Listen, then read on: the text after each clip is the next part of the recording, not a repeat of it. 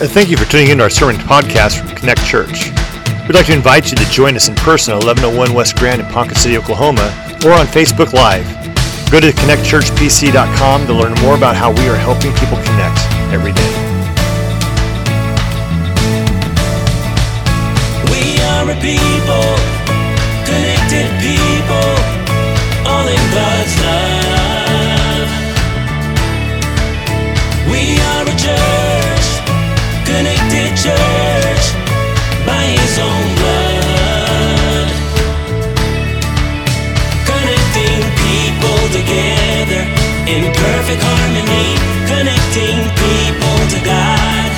His love sets free, connecting people to live life abundantly.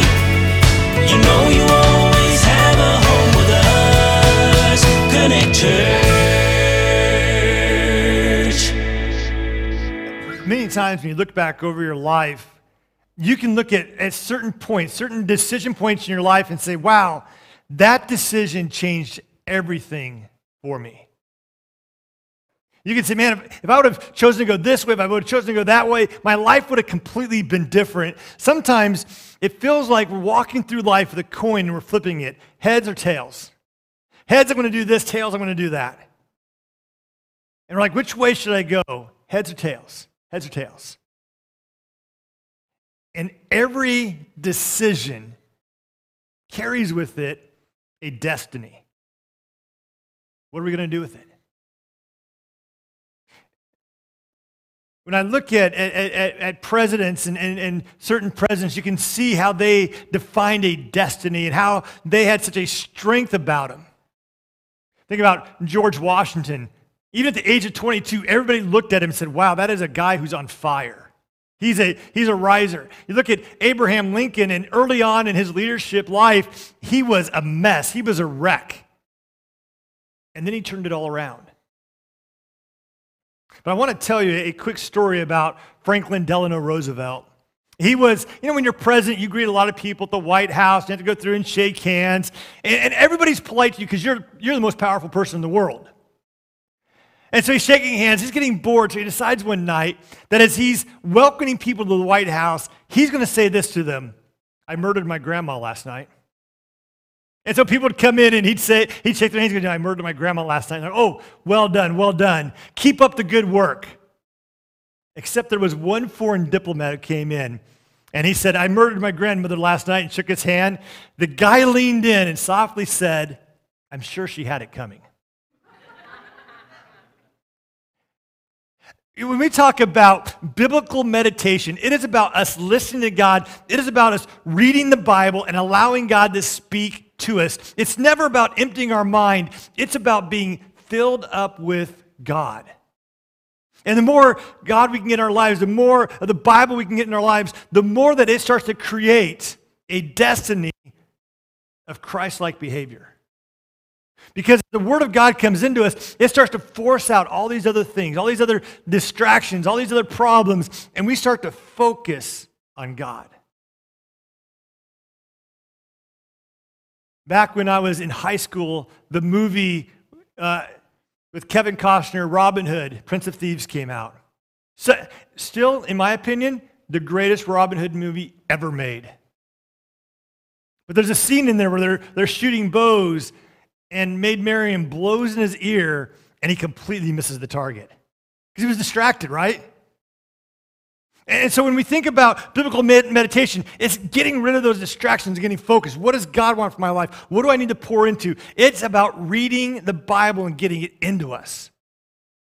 And, and so in Psalm chapter 119. In fact, this week, if you want to spend time every day, read a little bit of this chapter, all of chapter 119. And if you're thinking to yourself, you're going to ask me to read one chapter for an entire week, I mean, how, how slow do you think I am? Well, there's like 176 verses in Psalm 119. So you may want to break it up. Each second section of it is set apart by a Hebrew alphabet, Aleph, Bet, and Gimel, Dalet, and goes on and on all the way through. But the section I want to focus on right now is section 97 through 104. In it, the psalmist says, Oh, how I love your law. I meditate on it all day long. Your commands make me wiser than my enemies, for they, for they are ever with me. I have more insight than all my teachers, for I meditate on your statutes. I have more understanding than the elders, for I obey your precepts. I have kept my feet from evil paths, so I might obey your word. I have not departed from your laws, for you yourself have taught me. How sweet are your words to my taste, sweeter than honey to my mouth. I gain understanding from your precepts.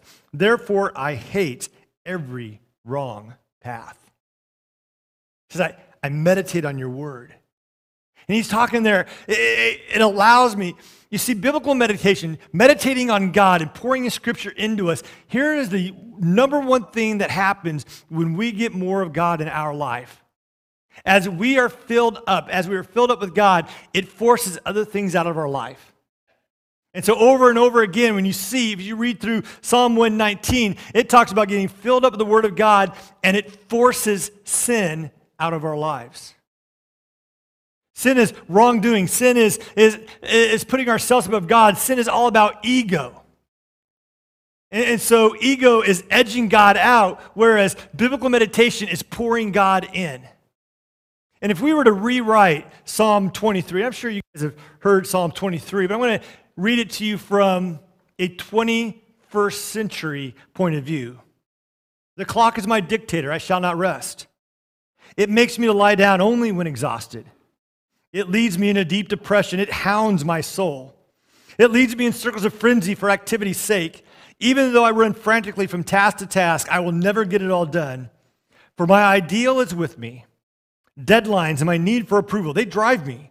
They demand performance from me beyond the limits of my schedule. They anoint my head with migraines. My in basket overflows.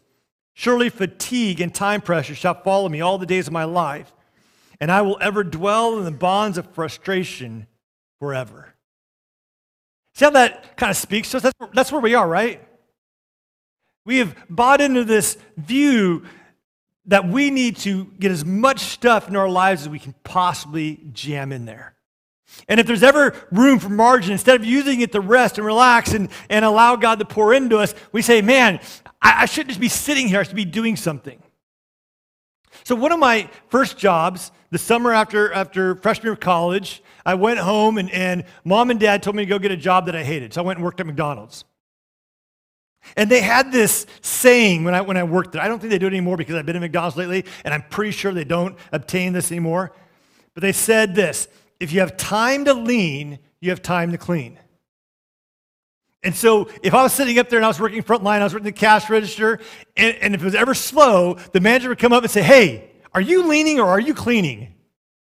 And I always thought to myself, You turn around, I'm going to show you what I'm going to be cleaning out pretty soon. And it just ticked me off, but that was what they were saying was, Hey, don't just sit there, do something.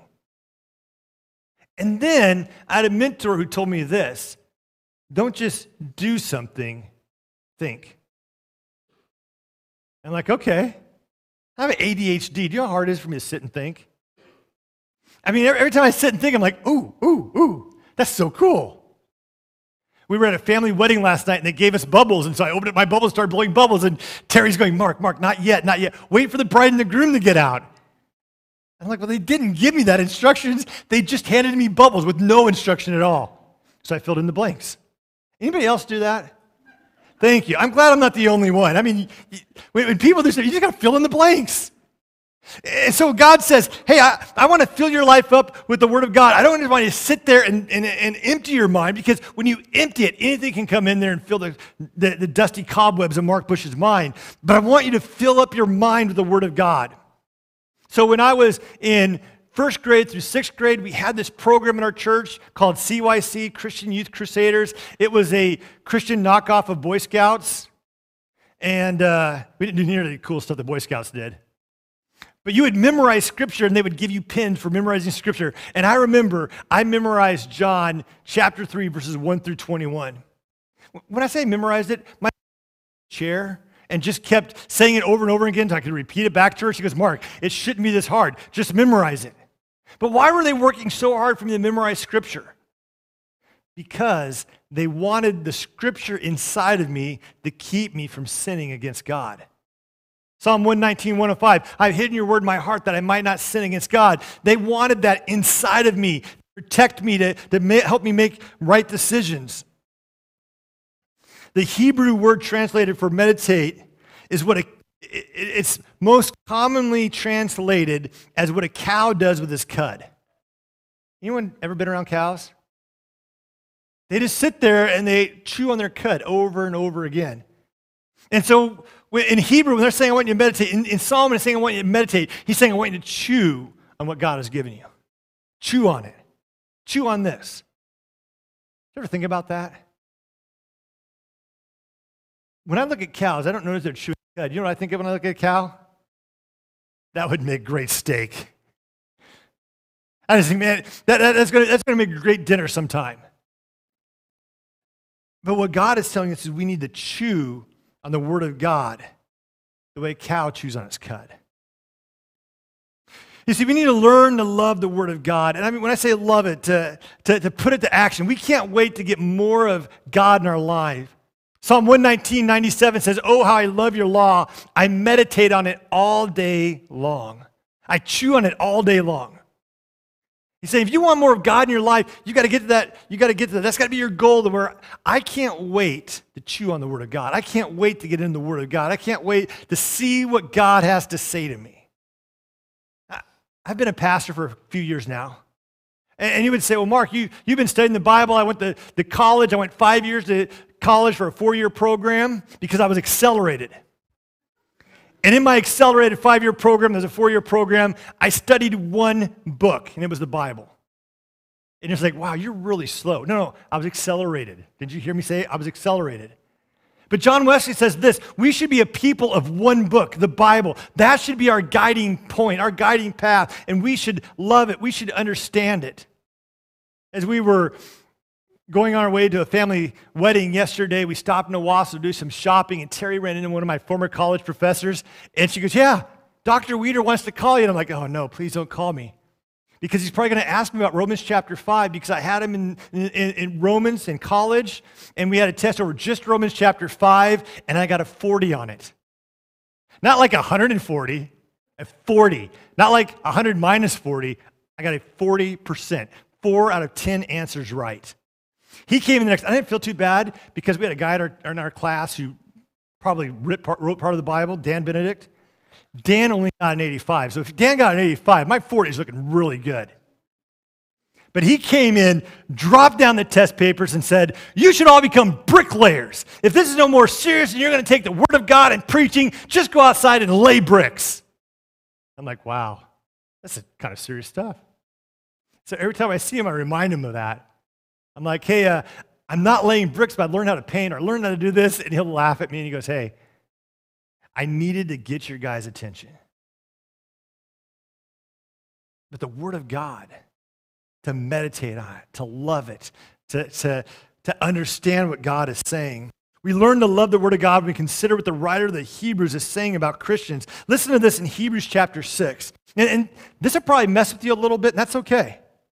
In Hebrews 6, starting verse 4 through 6, it says, For it is impossible for those who have once been enlightened, who have tasted the heavenly gift, who have shared in the Holy Spirit, who have tasted the goodness of the Word of God and the powers of the coming age, if they fall away, to be brought back to repentance because of their loss, they are crucifying the Son of God over and over again and subjecting him to public disgrace. You're like, wow, that's really salty. What's he saying in there? He's saying, if I, if I sinned and I'm, I'm gone, I'm cast away. No, what he's saying is if you turn your back on God and say, you know what, I'm going to do my own thing. I don't want God deciding my path. I want to be my own leader. I want to be my own person. I want to be my own God. It's impossible because you knew what you had. You knew what you had. And so God is calling us the Word of God, to, to know what we believe, to know what we understand. Because it's in knowing that great things happen. When we truly get that, we are enlightened. We have tasted the heavenly gifts. We have shared the Holy Spirit. We have tasted the goodness of the world God. There is a blessedness in God's Word. There is a blessedness in God's Word. Maybe you, you, you've come here and you hear us use that term blessed over and over again. You're like, what does that mean? What Jesus told us, we are blessed when we do certain things, but we are blessed when we put God first. And then God says, wow, because you're putting me first, I will bless your life. Everything we do, it's, it's about a heart matter. It's about putting God first. It's about loving God with our mind, heart, and soul. And when we put God first, God says, well, watch this, I'm going to bless you. And sometimes God's blessings don't look like our blessings. And here's the other thing sometimes God doesn't bless on our time scale. I, I, I, am, I am truly blessed. I'm truly blessed to the pastor at Connect Church. I'm truly blessed to have people who surround me that, that love me and, and, and take care of me. And on Wednesday, my, uh, my boss, the uh, Reverend Dr. Devin Smith, who I affectionately call Rev Dev, was here and he met with the church. And on Friday, we called to talk, or he met with the, the leadership team or our board. And on Friday, he called to talk to me. And, and he, just, he just said this. He goes, Wow, Mark. He goes, You truly are blessed. I hope you realize how many blessings you have. And I said, Oh, yeah. I said, There are days when I wake up and say, Man, I can't believe this is going on. But we talked about sacrifices to get there. Sometimes we make sacrifices. When we parent our children, we make sacrifices, don't we? So there are things that we want, and we say no to them so we can get things for our kids. And our kids don't necessarily come back and say, oh man, mom, dad, I really appreciate that sacrifice, but this was awesome. No. They look at it and say, well, you're a parent. That's what you're supposed to do, right? I mean, Jack never does that.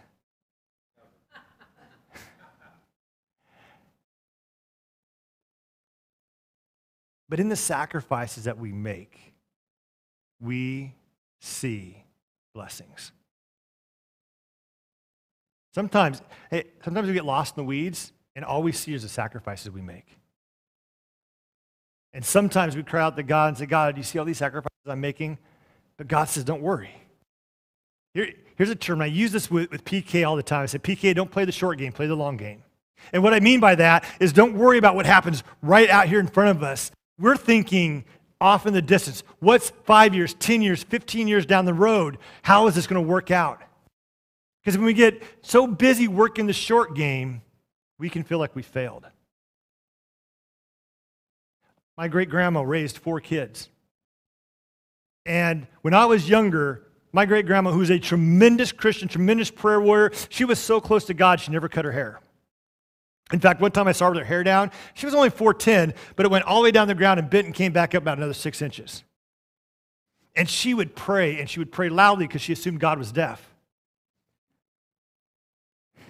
And of her adult kids, she had one that was a follower of Christ. From early, I remember only my grandma was a follower of Christ. And then one by one, her other adult kids came to Jesus. And I know because her grandson is my dad, who also was her pastor for a while. But she'd have these conversations with my dad saying, I failed so much. And my dad kept saying, The game's not over yet. The game's not over yet.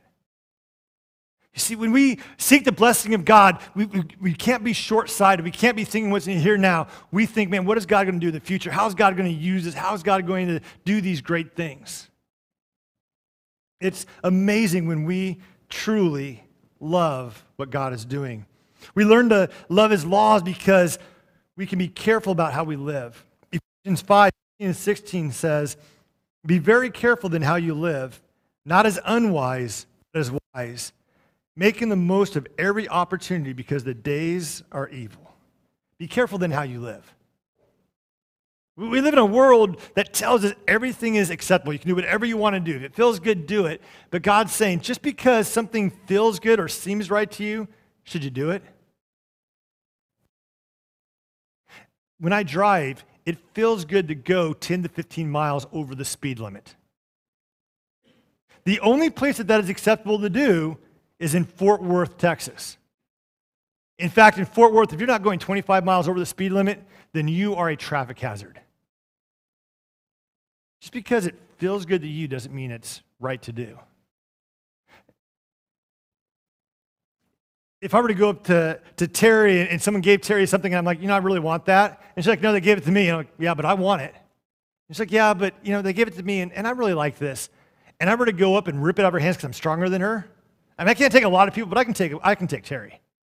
Rip it out of her hands and take off running with it. Does that make it right? Did I hear a yes? Dude, uh, nothing's mine. I just want you to know, nothing in our house is mine. I, I, I just, I, I just live there. I'm the hired hand. Everything's Terry's. But yeah. Just because I can forcibly take it away from her doesn't make it mine, does it? So we got to get these things straight. And God warns us begin, against making wrong decisions and wrong choices that often cause long lasting suffering and pain. We say, well, this feels good in the moment. This is what I want right here, right now. And we have, we have school teachers here, and they, they can attest to this. A lot of parents' bad decisions are played out in their kids' lives.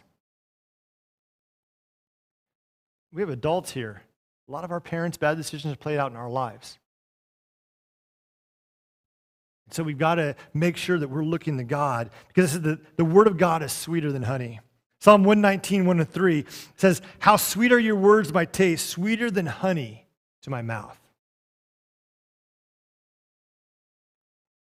The Jewish people had this thing where they would say, put the word of God on your mind daily. And so they created these little boxes with a string around it, and they would write scripture verses, put them in the box, and tie it around their foreheads. So the word of God was always on their foreheads. And then they did this other cool thing. When you would walk into their homes, they would write the scriptures above their door frames. They would teach their kids they were walking out, they would read, this is what the word of the God says, this is what the word of the Lord says. They'd put it on their mind so that, that their focus would be on, on, on God daily. And it was so powerful the way they did things. By meditating on the Word of God, we learn how to be wise. Verse 98 says, Your commands make me wiser than my enemies, for they are ever with me. The importance of reading our Bibles is about gaining godly wisdom. It allows us to become wiser than our enemies. The, our enemy is Satan, and he seeks to devour us, and he shoots fiery arrows at us. But because we have wisdom, because we have the Word of God inside of us, we're able to deflect all of the deception. We're able to deflect all of that. When we meditate on the words of God, we attain discernment. Discernment means I'm able to tell between what's right and wrong.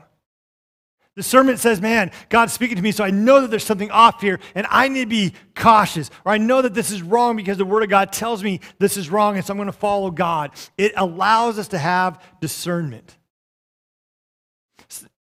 You see, in 1 Corinthians 12, 2 12 through 14, it says, We have not received the Spirit of the world, but, but the Spirit of who God is, that we may understand what God has freely given us. This is what we speak, not in words were taught by human wisdom, but in words taught by the Spirit, expressing spiritual truth and spiritual words.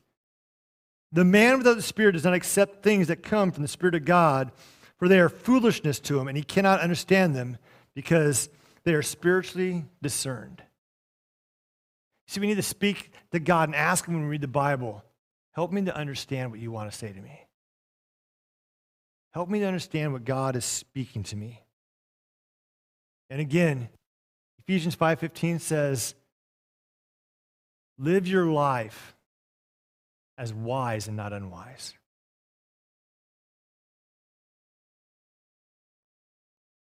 You see, when we meditate on the Word of God, we gain more insight. It, allows us to look in there and understand this is what God is saying. This is how God is speaking to me. This is what God wants to do to me. In verse 99, it says, I have more insight than all my teachers, for I meditate on your statutes. If we desire greater insight, let us meditate on the statutes of God. Let's meditate on the scripture and say, God, what is it that you want to say to me? See, often when we think of meditation, we think of being quiet and breathing and all these things. It is difficult for me to ever be quiet.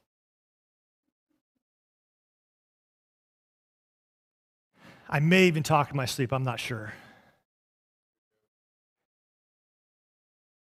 But it's not about being quiet, and it's not about breathing. It is about asking the Word of God to come into you and speaking it in your life and praying it into your life. See, the Word of God is powerful. It's, it's, it's like a two edged sword. It's able to discern both bone and marrow. And so when the Word of God comes in, it can tell us immediately, wow, you've got sin over here, this is wrong over here. And it is able to help us chase after God. When we meditate on the Word of God, we gain greater understanding.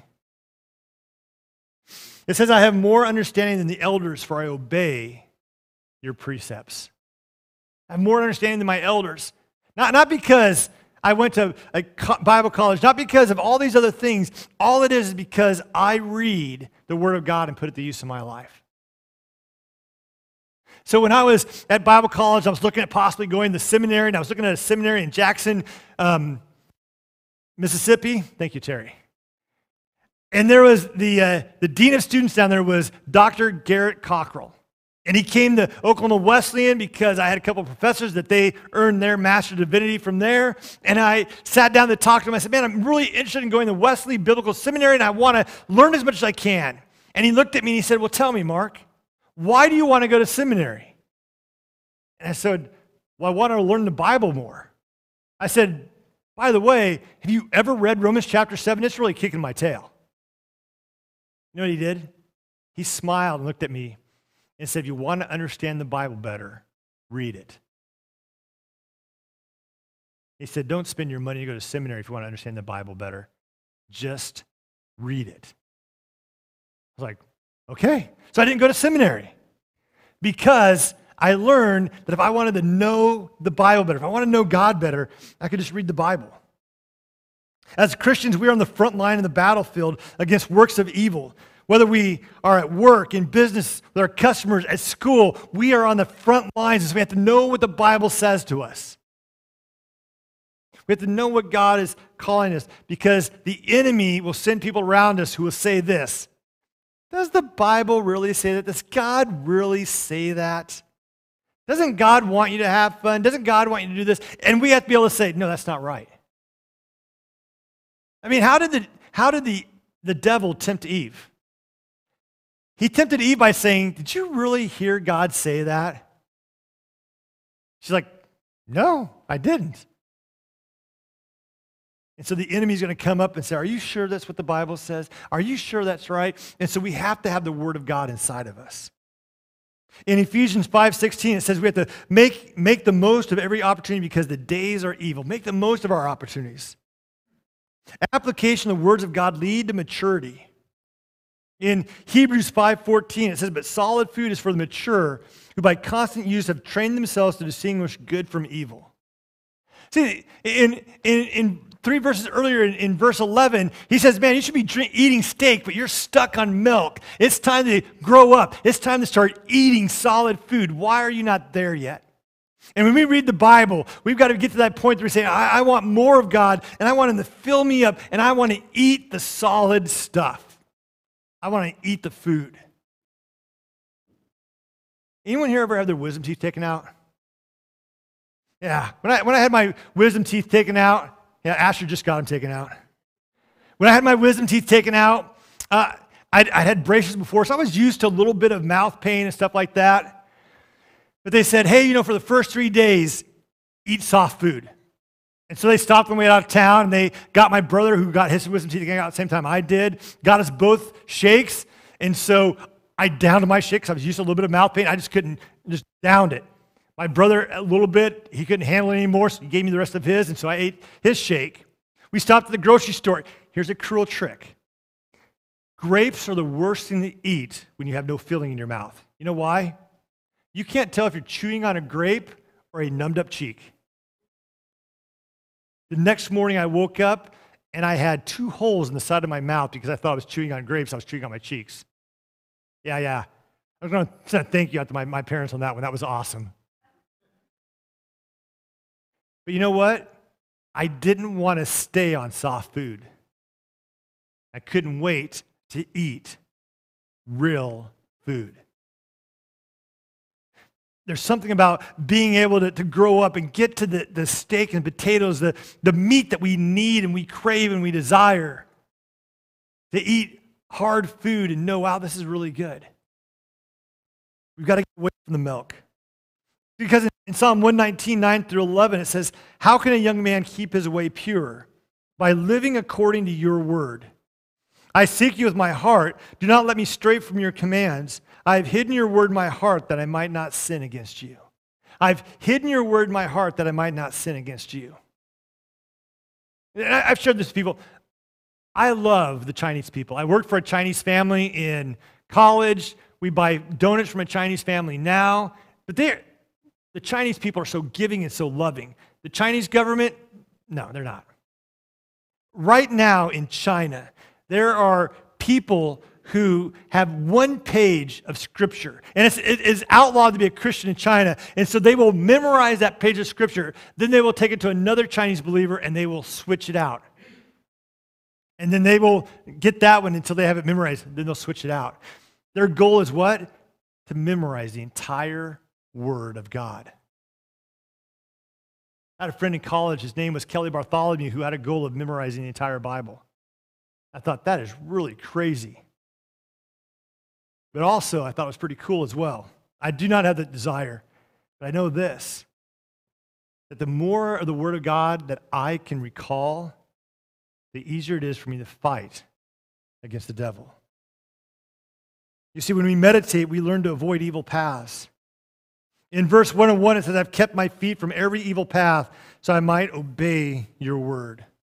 The words of God guide our feet against walking along evil paths. Every sin, sin, sinful activity leads to an evil path, but the word of God lives inside us. We can avoid them. When we meditate on the word of God, when it's inside of us, we can avoid the pitfalls. The Word of God basically is saying this to us Danger, Will Robinson, danger. I grew up watching Looney Tunes, so now when I go to the grocery store and I see the X's where they want us to stand, I never stand in the X. Because we all know why. I stand on that X, anvil drops my head, I have a headache, right? I avoid the X's. Every once in a while, someone will play, hey, you didn't stand on the X. I'm like, no, no, I, I don't play that game. I know what's going to happen when I stand on the X. The Word of God is basically telling us avoid the X's. Not, not like, don't go to the store and say, you know, my pastor told me I shouldn't stand on these X's. If you, if you tell them anybody at church told you not to stand on the X's, tell them Jack told you that. But the Word of God is saying, this is evil, this is sinful, avoid this. Avoid this. It, it pops at these red flags, and we understand, wow, because we are not foolish. But the word of God gets inside of us, it allows us to be wise. In Ephesians 5:17, it says, Therefore, do not be foolish, but understand what the Lord's will is. Don't be foolish. We learn to hate evil. Verse 104 says, I gain understanding from your precepts, therefore I hate every wrong path. We learn what evil is and we hate it. We, we uh, we stray away from, we stay away from because we know what God is calling us to. Because of a desire to, to hate evil. Verse 113 says, I hate double minded men, but I love your law. Double minded men. People who are in the world and are trying to be in God as well.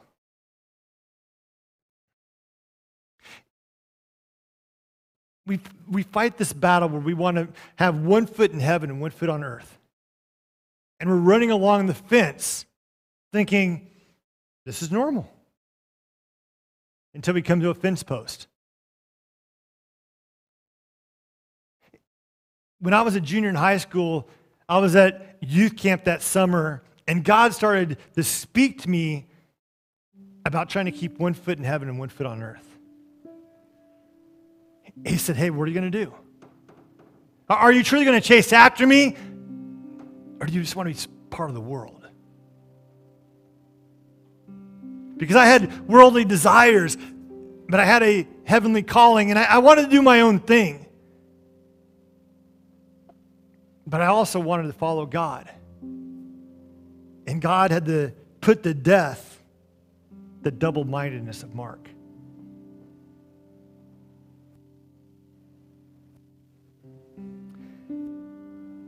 in verses 127 to 128, it says, Because I love your commands more than gold, more than pure gold, because I consider all your precepts right, I hate every wrong path. You see, that's a, that's a strong word. I mean, we tell our kids not, not to say the word hate, right? But there are certain things that we should hate. We should hate sin. We should hate wrongdoing. We should hate double standards. In verse 163, it says, I hate and abhor falsehood, but I love your law. Because of the deeper understanding of what we received during biblical meditation, during pouring into God, allowing God to pour into us and speak to us, we're able to distinguish right and wrong. That's where God wants us. God wants us to stand in the midst of his glory. There's something amazing about this. When you think about this, God desires ever for evermore to live with us, to be among us, to be our God, to, to encompass us with his passion and his desire, and to change us. And when we become more like God and he starts to burn away the things that are not Christ like, we start to become more Christ like. I love playing with fire and I love playing with candles. And when you light a candle and, you have it sitting upright, you'll, you'll kind of see a little bit of the wax starting to drip down. But if you turn it sideways, more of the wax will drip down because more of the flame is encompassing the wax. And then you get to a point where you can almost turn it upside down, the wax just starts to bleed off of that thing. And you see, for us, Jesus Christ is the flame. And the sinfulness of the world is the wax and we're trying to shed wax as fast as possible. And Jesus Christ comes along and he takes our hand and he says, You were once, you were born into a life of sin. You were born with a bent towards sinning, but now I am your Savior. He's brought us up. He reached out his hand. He saved us from sin. He saved us from death. And he said, But I don't want to leave you there. I want to transform you. You see, everything in the Word of God is about us becoming more Christ like. It's about us becoming more holy. It's about us being entirely sanctified, entirely set apart for God. When you meditate on the Word of God, when you put it in your life, you're saying, I want to be more like Jesus. And that's tough. It's so tough. Because becoming more like Jesus every day we have to, to die to part of ourselves.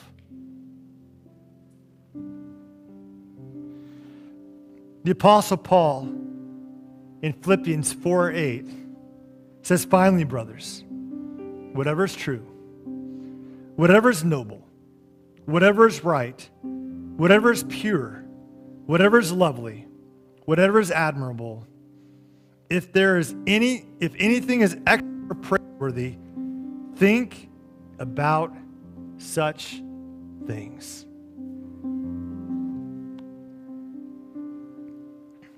Think about such things. When you're sitting at home and the weight of your day is, washing over you and you're emptying your mind of all those things, what are the thoughts that naturally come to mind? God's saying, let's renew the mind. Let's fill your mind up with Christ. Let's fill your mind up with Scripture and allow Him to speak to you. Everything that we do as Christians is allow God to speak to us.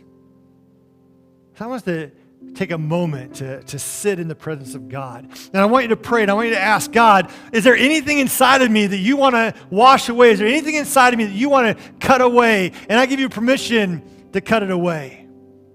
There might be some things that you're sitting there and God is just washing over you and God is just speaking to you. There might be some things saying, man, I'm not sure I'm ready to give that up. And there might be a wrestling. There might be a time where you're saying, you know, God, it's going to take a little bit, but I, I'm going to try and I'm going to try to give this over to you. But the hardest thing, I say this over and over again, the hardest thing about following Christ is being a living sacrifice because at any moment we can get up off of the altar and walk away. But God is saying, My son, my daughter, I've got a greater plan for you. So, in the quietness of this moment, just want you to ask God to speak to you.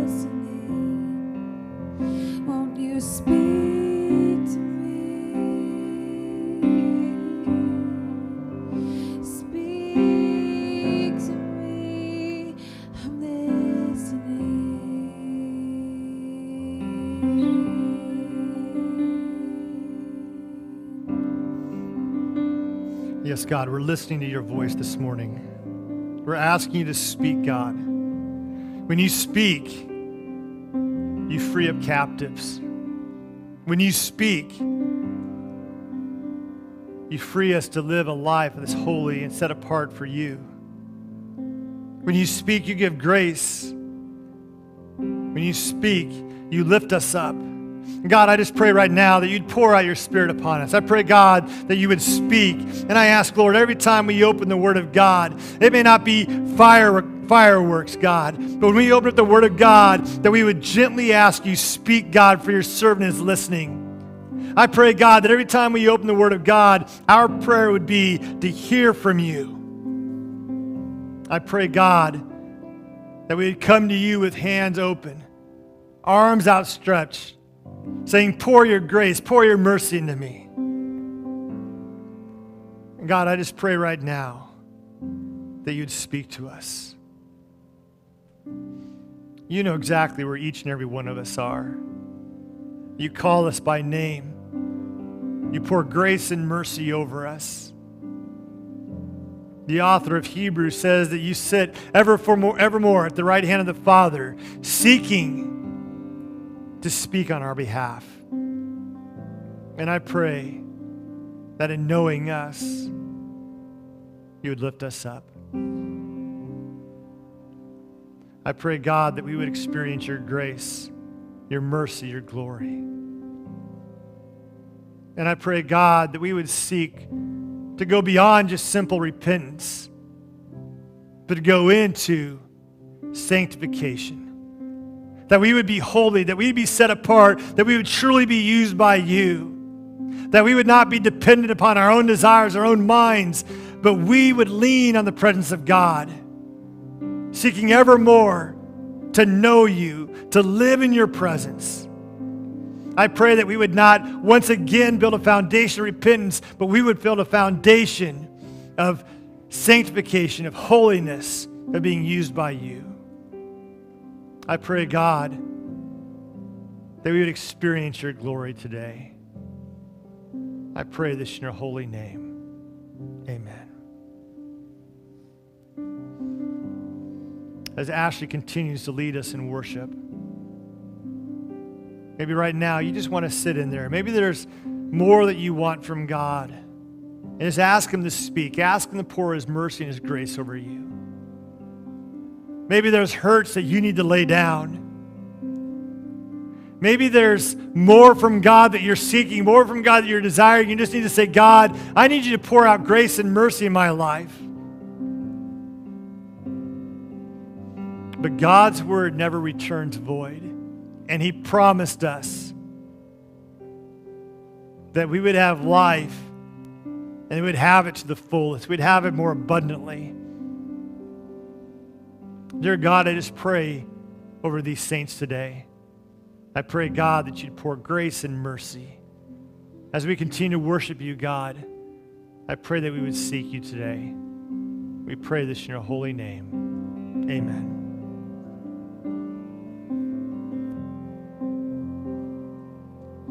Hang on to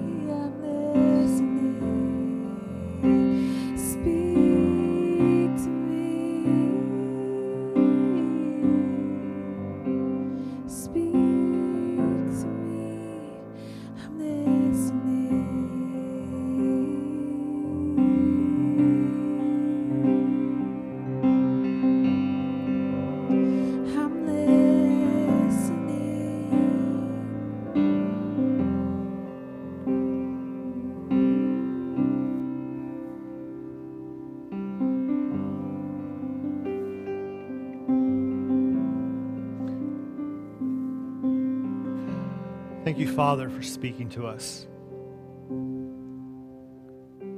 Thank you, Jesus, for dying on a cross for us. Thank you, Holy Spirit, for guiding and directing us. And I just ask right now, Lord, continue to speak, continue to move.